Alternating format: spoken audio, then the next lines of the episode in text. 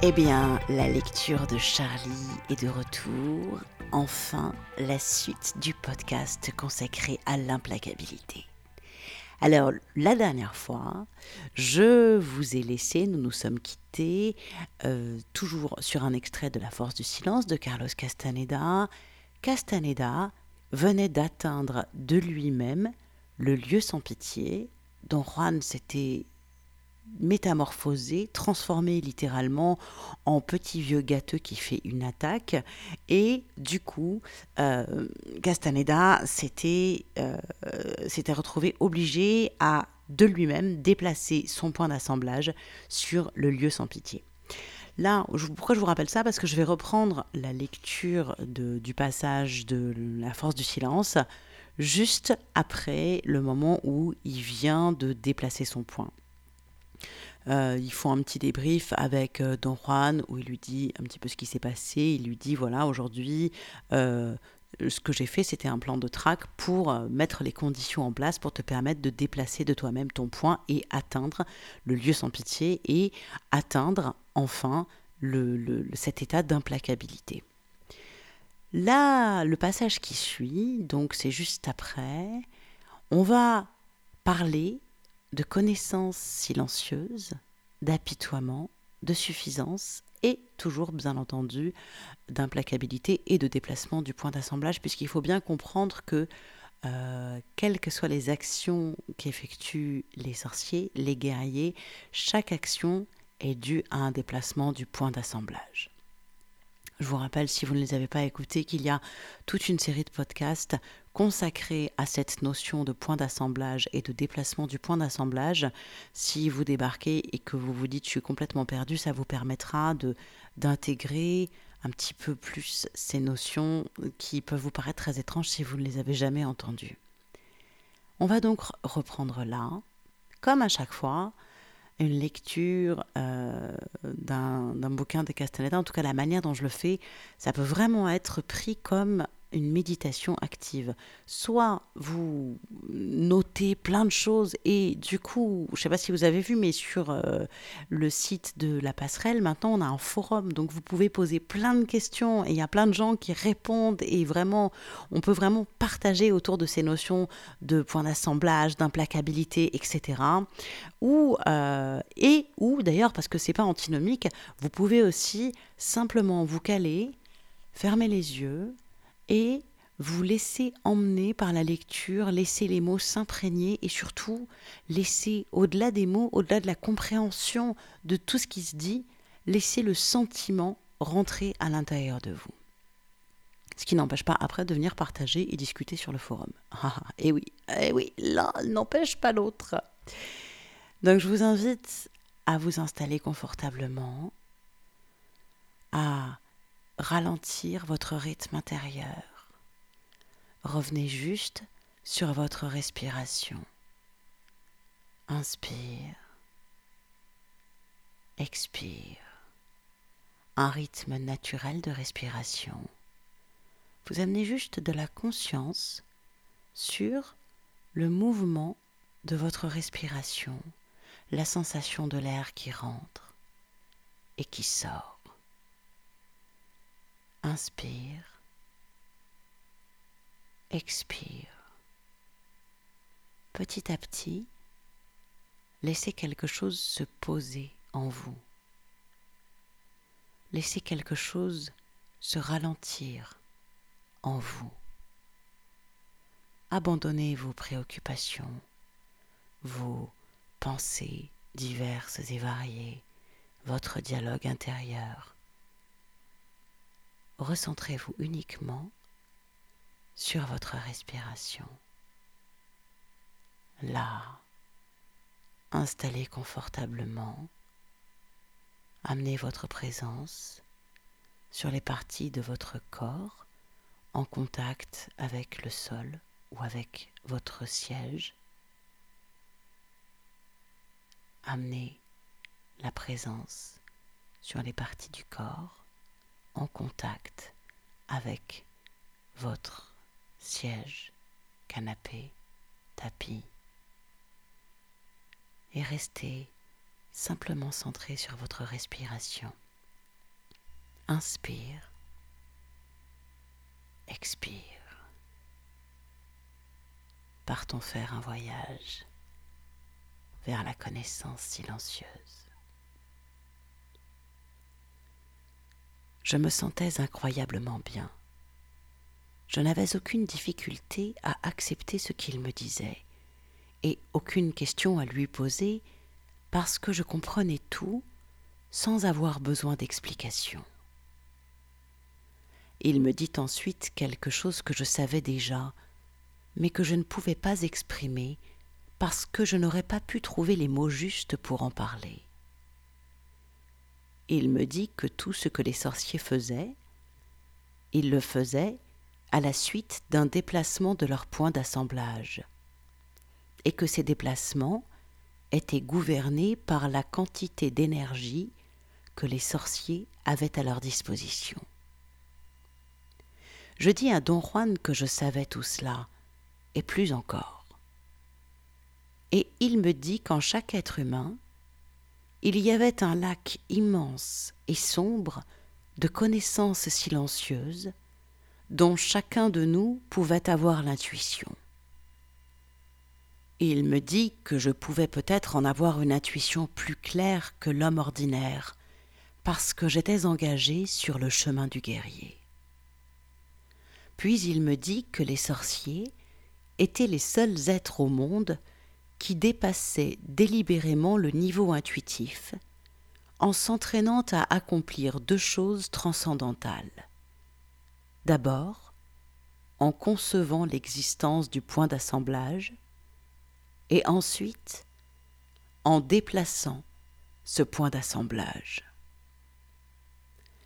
Il souligna plusieurs fois que la connaissance la plus perfectionnée que possédaient les sorciers était celle de nos ressources en tant qu'êtres perceptifs, ainsi que la conscience du fait que le contenu de la perception dépendait de la position du point d'assemblage.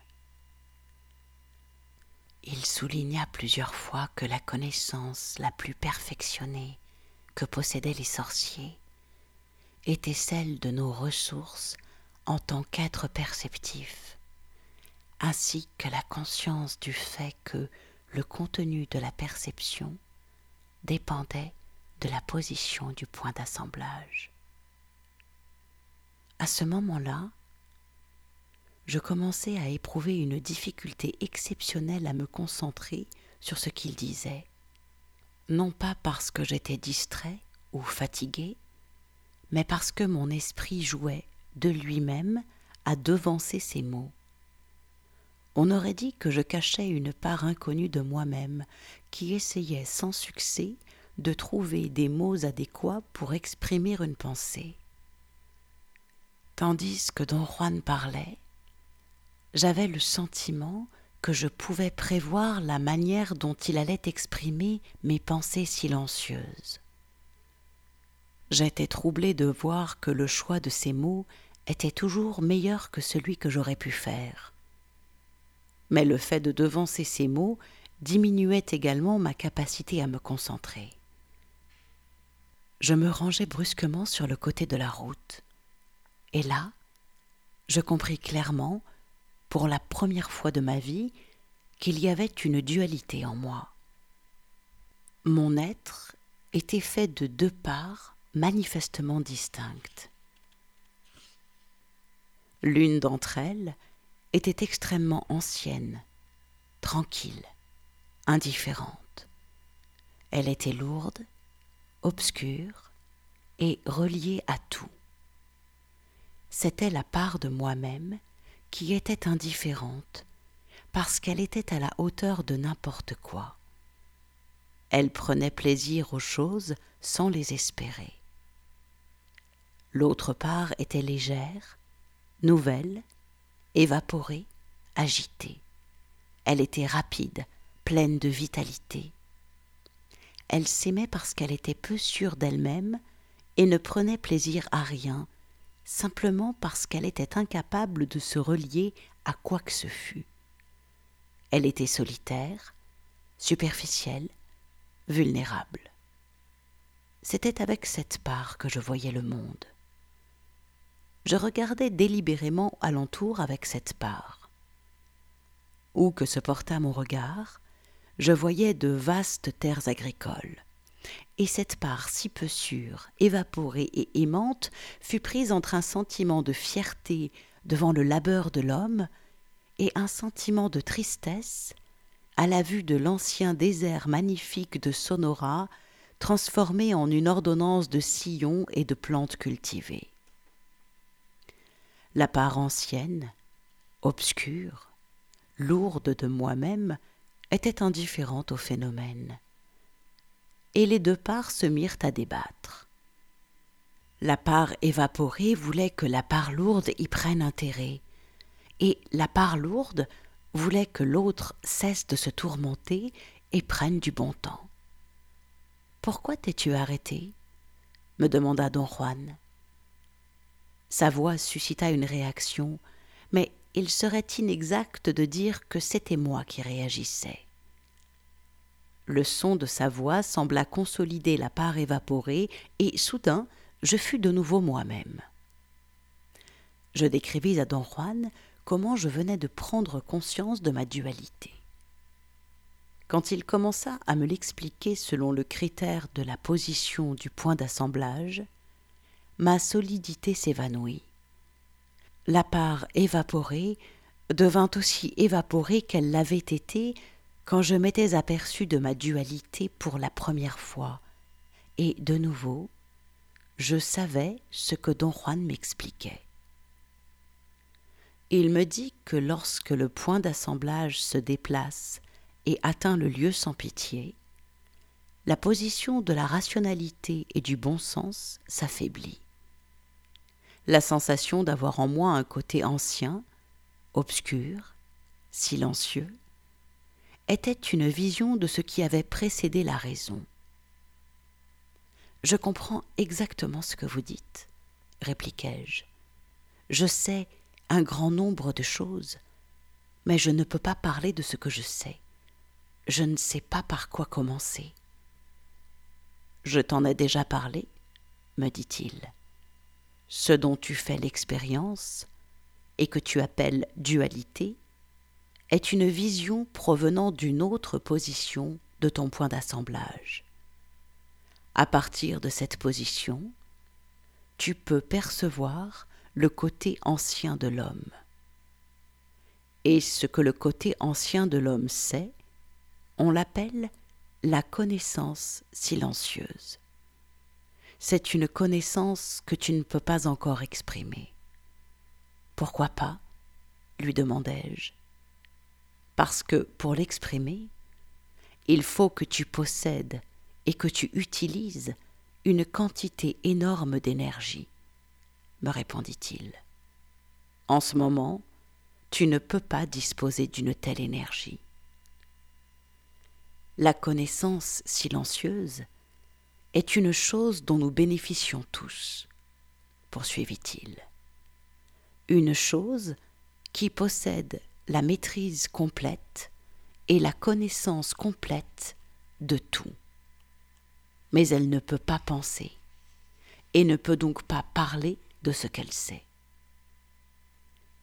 Les sorciers croient que lorsque l'homme a pris conscience du fait qu'il savait, et lorsqu'il a voulu être conscient de ce qu'il savait, il a perdu de vue ce qu'il savait. Cette connaissance silencieuse que tu ne peux décrire, c'est bien entendu l'intention, l'esprit, l'abstrait.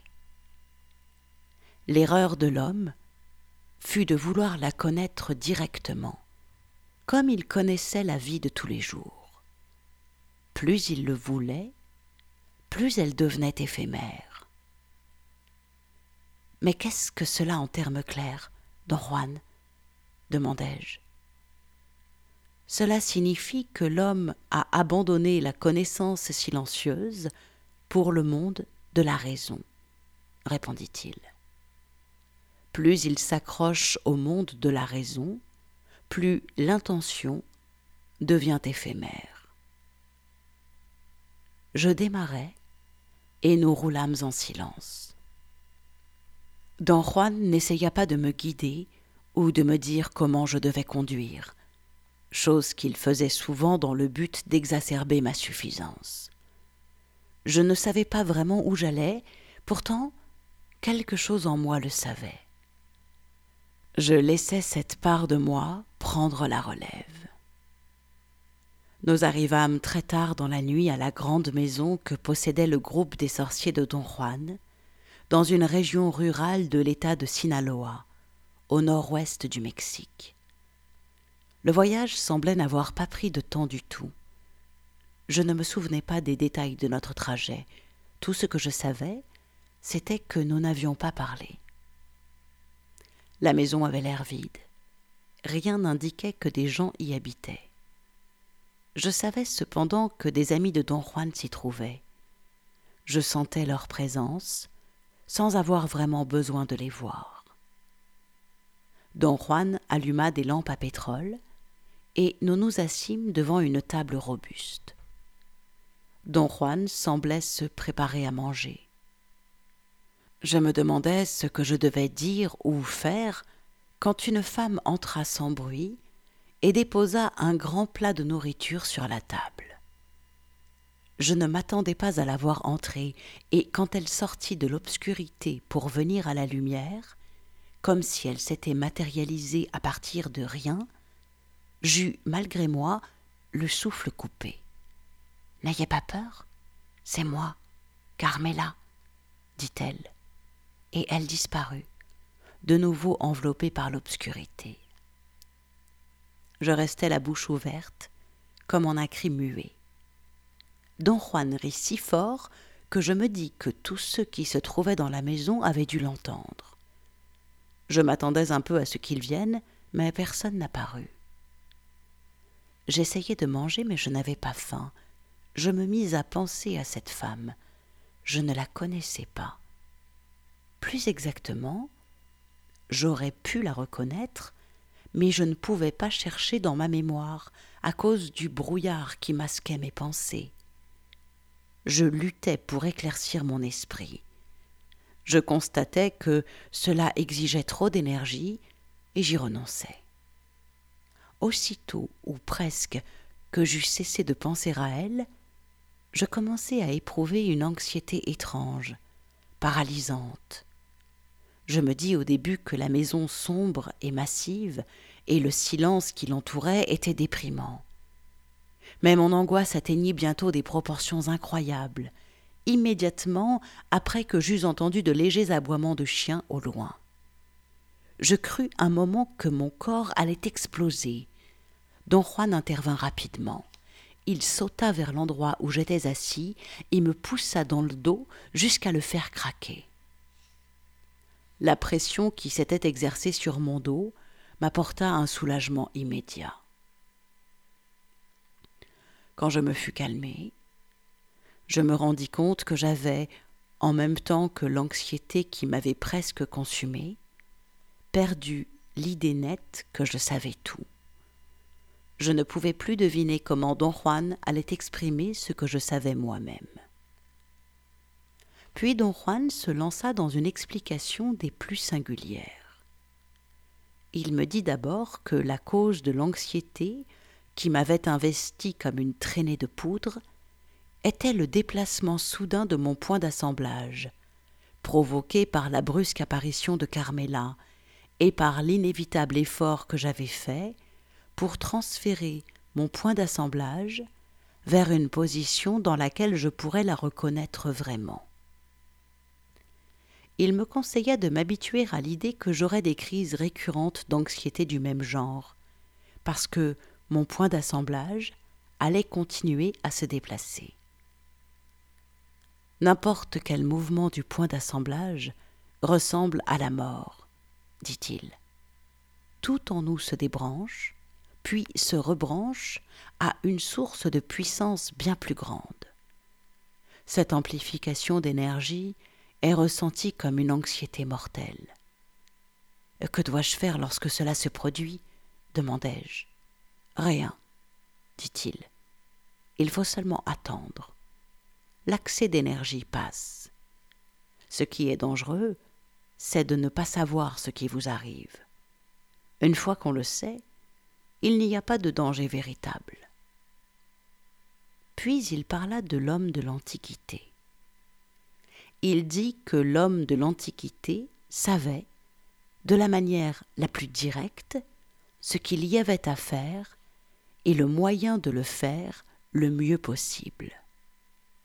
Mais parce qu'il y réussissait si bien, il acquit un sens de l'identité qui lui donna l'impression qu'il pouvait prédire et projeter les actes qu'il était habitué à accomplir.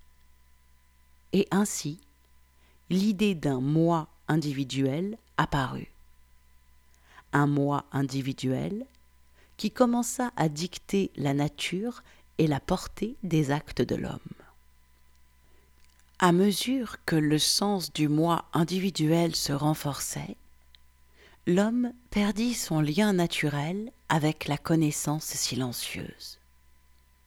L'homme moderne, qui est l'héritier de cette évolution, se trouve donc si désespérément coupé de la source universelle qu'il ne peut exprimer que son désespoir par des actes violents et cyniques d'autodestruction. Don Juan affirma que la raison du désespoir et du cynisme de l'homme tient à la petite part de connaissance silencieuse qui demeure en lui et qui détermine deux attitudes. D'un côté, elle donne à l'homme une idée de son ancien lien avec la source universelle. De l'autre, elle lui fait sentir que, privé de ce lien, il n'a aucun espoir de paix, de satisfaction ou de réalisation je crus que j'avais attrapé don Juan en train de se contredire. Je lui fis remarquer que la guerre était un état naturel pour le guerrier, que la paix était une anomalie. C'est exact, admit-il. Mais la guerre pour un guerrier ne se traduit pas par des actes individuels ou collectifs stupides, ou par une violence gratuite. La guerre, pour un guerrier, est la lutte totale contre le moi individuel qui a privé l'homme de son pouvoir. Puis don Juan dit qu'il était temps de parler plus longuement de l'implacabilité, le principe le plus fondamental de la sorcellerie. Il m'expliqua que les sorciers avaient découvert que tout mouvement du point d'assemblage se traduisait par un éloignement de ce souci excessif du moi individuel qui était la caractéristique de l'homme moderne. Il poursuivit en me disant que les sorciers croyaient que c'était la position du point d'assemblage qui avait fait de l'homme moderne un égotiste homicide, un être totalement absorbé par sa propre image ayant perdu l'espoir de jamais revenir à la source universelle, l'homme cherchait le réconfort dans son sentiment d'identité. Et ce faisant, il réussit à fixer son point d'assemblage sur la position exacte qui lui permettait de perpétuer sa propre image. Il était donc raisonnable de dire que tout éloignement du point d'assemblage par rapport à sa position habituelle avait pour conséquence un éloignement par rapport à l'autocontemplation de l'homme et à son corollaire, la suffisance. Don Juan décrivit la suffisance comme la force engendrée par l'image que l'homme avait de lui-même. Il répéta que c'était cette force qui maintenait le point d'assemblage fixé là où il se trouvait maintenant. C'est pour cela que le but du chemin du guerrier est de détrôner la suffisance. Et tout ce que les sorciers font est fait pour atteindre ce but. Il m'expliqua que les sorciers avaient démasqué la suffisance et découvert qu'il s'agissait d'apitoiement sur soi-même déguisé. Cela semble impossible, mais c'est ainsi, dit-il. l'apitoiement sur soi-même est le véritable ennemi et la source du malheur de l'homme. Sans un certain degré d'apitoiement sur soi-même, l'homme ne pourrait se permettre d'être aussi suffisant qu'il l'est. Cependant, une fois que la force de la suffisance est impliquée, elle se développe à son propre rythme. Et c'est cette nature indépendante en apparence de la suffisance qui lui donne sa valeur fallacieuse. Son explication, que j'aurais trouvée incompréhensible dans des conditions normales, me paraissait tout à fait convaincante. Mais à cause de la dualité que j'avais en moi et qui était toujours à l'œuvre, elle avait l'air un peu simpliste. Don Juan semblait avoir destiné ses pensées et ses paroles à une cible précise. Et cette cible, c'était moi, dans mon état de conscience normal. Il poursuivit son explication, me disant que les sorciers sont absolument convaincus qu'en éloignant notre point d'assemblage de sa position habituelle, nous atteignons un état qui ne peut être qualifié autrement que par le terme d'implacabilité. Les sorciers savent, par leurs actions pratiques, qu'aussitôt que leur point d'assemblage se déplace, leur suffisance s'effondre. Hors de la position habituelle de leur point d'assemblage, l'image qu'ils ont d'eux-mêmes ne peut plus se maintenir. Et sans la concentration massive qu'ils accordent à cette image, leur apitoiement sur eux-mêmes disparaît et, avec cet apitoiement, leur suffisance. Les sorciers ont donc raison de dire que la suffisance n'est que de l'apitoiement sur soi-même déguisé. Puis il prit comme exemple mon expérience de l'après-midi et la passa en revue point par point. Il me déclara qu'un nagual, dans son rôle de chef ou de professeur, doit se comporter de la façon la plus efficace, mais aussi la plus impeccable. Comme il ne lui est pas possible de planifier rationnellement ses actions, le nagual laisse toujours l'esprit décider de sa ligne de conduite. Il me dit par exemple qu'il n'avait pas du tout projeté ce qu'il avait fait avant que l'esprit lui eût donné une indication, très tôt le matin, quand nous prenions notre petit déjeuner à Nogales. Il m'exhorta à me remémorer cet événement et à lui dire ce dont je me souvenais je me souvins que je m'étais senti très gêné pendant le petit déjeuner parce que don Juan se moquait de moi. Pense à la serveuse, me dit don Juan avec insistance. Tout ce dont je me souviens à son sujet est qu'elle était grossière. Mais qu'a-t-elle fait me demanda-t-il encore. Qu'a-t-elle fait en attendant notre commande? Après un moment d'interruption, je me souvins que c'était une jeune femme à l'expression dure qui me jeta la carte et resta là, debout, me touchant presque, et exigeant en silence que je me dépêche de commander. Pendant qu'elle attendait, en frappant le sol de son grand pied, elle releva ses longs cheveux noirs et les épingla sur le haut de son crâne. Le changement était remarquable. Elle semblait plus attirante, plus mûre. Je fus franchement impressionné par cette transformation. En fait, elle me fit oublier ses mauvaises manières. C'était cela le présage. La dureté et la transformation étaient les indications de l'esprit. Il me dit que son premier acte de la journée consistait à me communiquer ses intentions. C'est pourquoi il me dit en langage très simple, mais subrepticement, qu'il allait me donner une leçon d'implacabilité. T'en souviens-tu maintenant? me demanda-t-il. J'ai parlé à la serveuse et à une vieille dame qui se trouvait à la table voisine.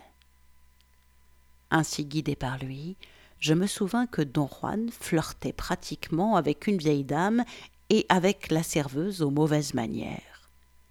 Il leur parla longtemps tandis que je mangeais, il leur raconta des anecdotes idiotes à propos de pots de vin et de corruption au sein du gouvernement et des plaisanteries concernant les paysans en ville. Puis il demanda à la serveuse si elle était américaine.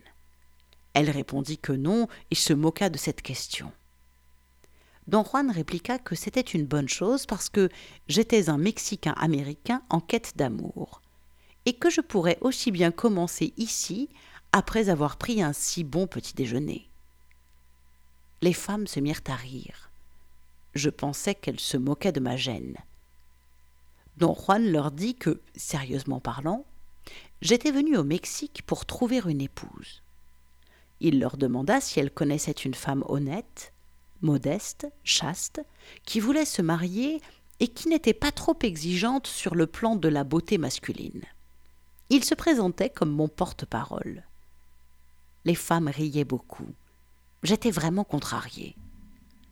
Don Juan se tourna vers la serveuse et lui demanda si elle m'épouserait. Elle dit qu'elle était fiancée. Elle me semblait prendre Don Juan au sérieux. Pourquoi ne le laissez-vous pas parler lui-même? demanda la vieille dame à Don Juan.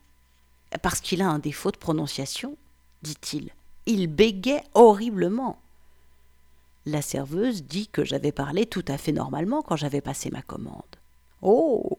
Vous êtes bonne observatrice, dit don Juan. C'est seulement lorsqu'il commande à manger qu'il parle comme tout le monde. Je lui ai dit et répété que s'il veut apprendre à parler normalement, il faut qu'il soit implacable. Je l'ai amené ici pour lui donner quelques leçons d'implacabilité. Pauvre homme, dit la vieille dame. Eh bien, il vaut mieux que nous nous mettions en route si nous devons lui trouver de l'amour aujourd'hui, dit don Juan en se levant pour partir. Vous êtes sérieux au sujet de cette affaire de mariage? demanda la jeune serveuse à don Juan. Et comment? répondit-il. Je vais l'aider à trouver ce qu'il lui faut pour qu'il puisse traverser la frontière et se rendre au lieu sans pitié. Je croyais que don Juan parlait soit du mariage, soit des États-Unis, comme du lieu sans pitié. Je ris de la comparaison et bégayai horriblement pendant un moment, ce qui fit presque mourir de peur les femmes et provoqua chez don Juan un rire hystérique. Il était impératif que je te dise à ce moment-là quel était mon objectif, me dit don Juan, poursuivant son explication. Je l'ai fait, mais cela t'a échappé complètement comme il le fallait. Il me dit qu'à partir du moment où l'esprit se manifestait, chaque étape était menée facilement à bonne fin.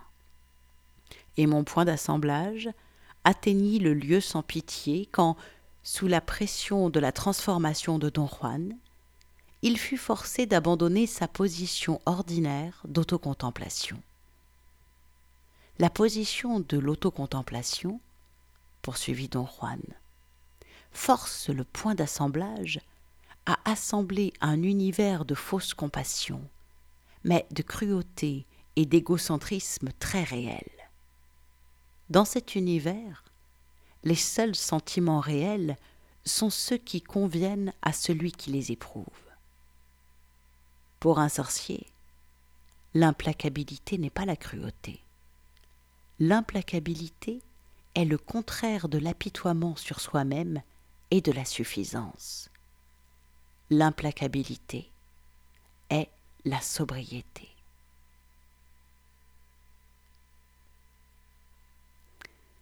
C'est ainsi que s'achève ce chapitre de la force du silence de Carlos Castaneda.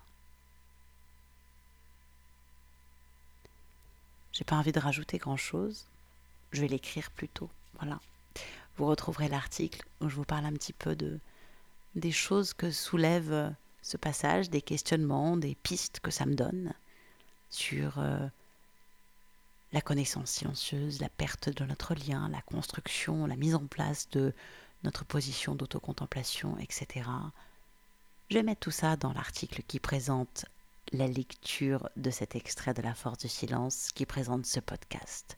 Alors c'est à retrouver bien entendu sur le site projet-lapasserelle.com. Et puis maintenant, comme je vous l'ai dit en tout début de podcast, on a un forum.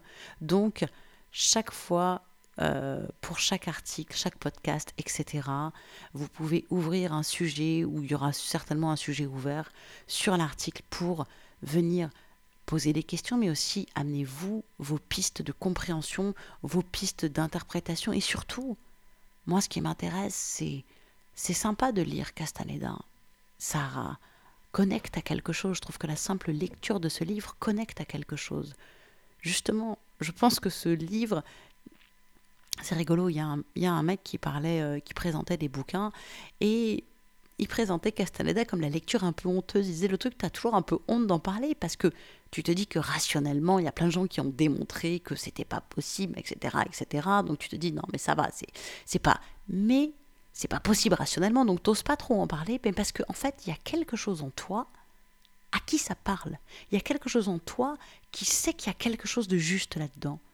Je pense que c'est parce que ça parle à cette part en nous de connaissance silencieuse qui sait que il y a quelque chose là-dedans. Alors, dépassons la forme, c'est de bouquins qui ont été écrits dans les années 60. Euh, par un, euh, ça se passait au Mexique et aux États-Unis dans les années 60. On a changé d'époque, on a changé de lieu. Mais là où c'est vraiment intéressant d'échanger, c'est quelle compréhension et application pratique on fait de ce qu'on lit dans les bouquins de Castaneda. Parce qu'on peut passer sa vie à lire des bouquins de philosophie, de compréhension du monde, comment on les applique pragmatiquement dans nos vies. Qu'est-ce que ça change à nos vies? Eh bien du coup, j'espère vous retrouver très vite sur le forum et c'est évidemment sur notre site projet-lapasserelle.com. Prenez soin de vous et à très vite. Ciao, ciao, ciao.